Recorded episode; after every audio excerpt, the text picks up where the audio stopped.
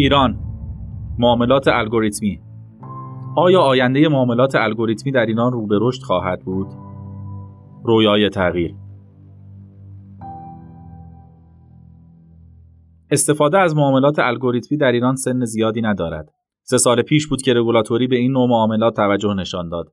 اما اخیرا محدودیت برای استفاده از آنها اعمال شده است. البته به نظر می رسد رگولاتوری هنوز برای ایجاد این تغییر در معاملات آمادگی ندارد.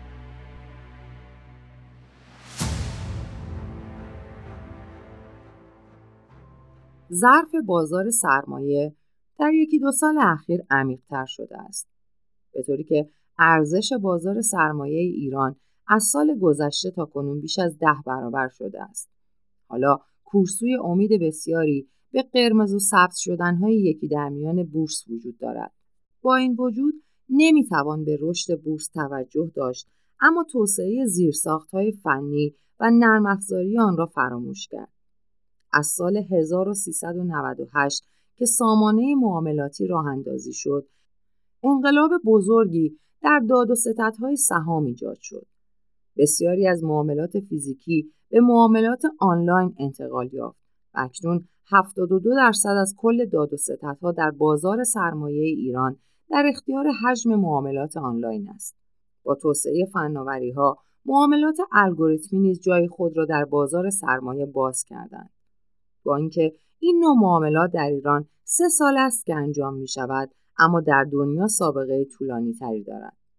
معاملات الکترونیکی اوراق بهادار از 42 سال پیش شروع شد. زمانی که انجمن ملی معاملهگران اوراق بهادار آنچه امروزه به عنوان خدمات نزدک شناخته می شود، شروع به استفاده از سیستم بازارگردانی رایانه‌ای به منظور مزنه گذاری خودکار در آمریکا کرد. در اروپا نیز اولین بورس اوراق بهادار رایانه‌ای در سال 1980 شروع به ارائه خدمات معاملهگری کرد. اما تا سال 1990 معاملات اوراق بهادار به صورت کاملا خودکار سازماندهی نشد. چرا معاملات الگوریتمی مهم است؟ بیشک معاملات الگوریتمی روابط سنتی بین سرمایه گذاران و واسطه های مالی را تغییر داده است.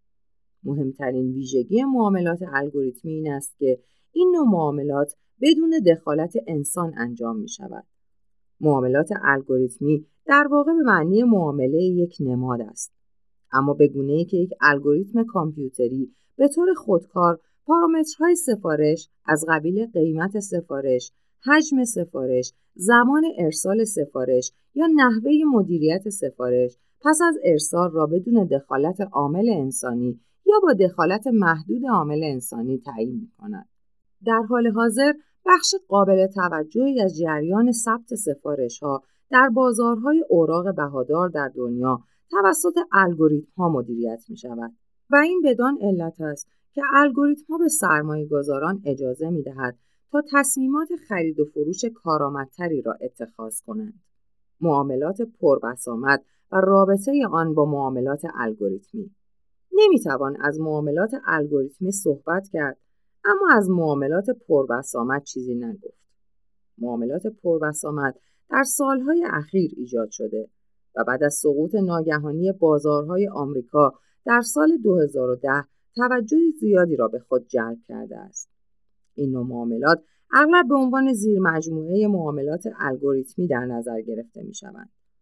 هر دوی این نوع از معاملات مشارکت کنندگان بازار را قادر می سازند تا سرعت دریافت اطلاعات بازار، فرایند محاسبات داخلی، ارائه سفارش و دریافت تایید آن را بهبود بخشند. تفاوت اصلی این دو در این است که معاملات الگوریتمی با اجرای سفارش های مشتریان ارتباط زیادی دارد. اما معاملات پربسامد بر اجرای استراتژی های معاملاتی اختصاصی مشارکت کنندگان در بازارهای با فناوری بالا تمرکز می کنند. معاملات پربسامد معمولا بر نقشوندگی بازار تأثیر می‌گذارند و همین امر باعث می شود که قدرت نقدشوندگی بازار سرمایه بالا رود. اما اخیرا قانونگذاران سراسر دنیا در مورد نیاز به قوانین نظارتی در مورد فعالیت های این نوع معاملات بحثهایی را مطرح می کنند. در ایران نیز از زمانی که پیشنویس الزامات معاملات الگوریتمی تهیه شد برای معاملات پربسامد نیز محدودیتهایی اعمال شد در بخش الزامات عمومی این پیشنویس ذکر شده که وارد کردن سفارش های پربسامد مجاز نیست. زیرساخت های دسترسی برخط نیز باید به گونه ای طراحی شود که امکان ارسال سفارش های پربسامد از طریق آن وجود نداشته باشد.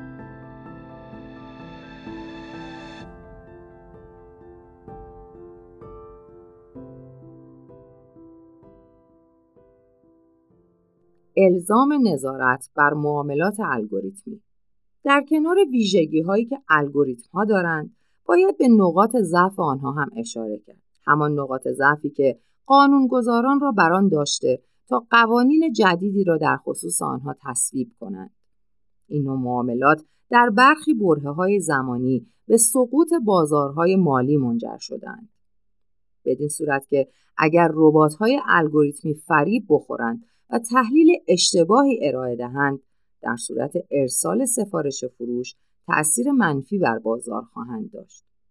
به طور خاص پس از یک سقوط ناگهانی بازارهای آمریکا در سال 2010 بسیاری از تغییرات نظارتی در رابطه با معاملات الگوریتمی در قوانین ایالات متحده آمریکا ایجاد شد. در اروپا نیز مباحثی در مورد چگونگی قانونمند کردن استراتژی های معاملات الگوریتمی مطرح شده است.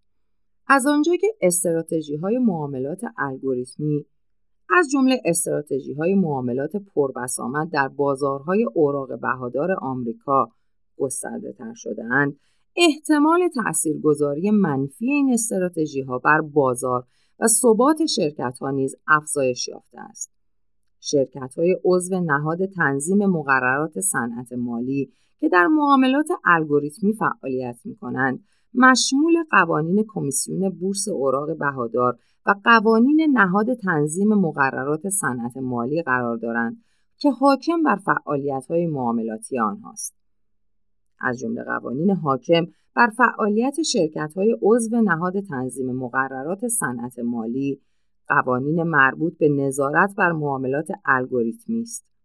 سیستم‌های نظارتی از جمله قوانینی هستند که برای تمام شرکت های عضو نهاد تنظیم مقررات صنعت مالی به ویژه شرکت های فعال در معاملات الگوریتمی وجود دارند.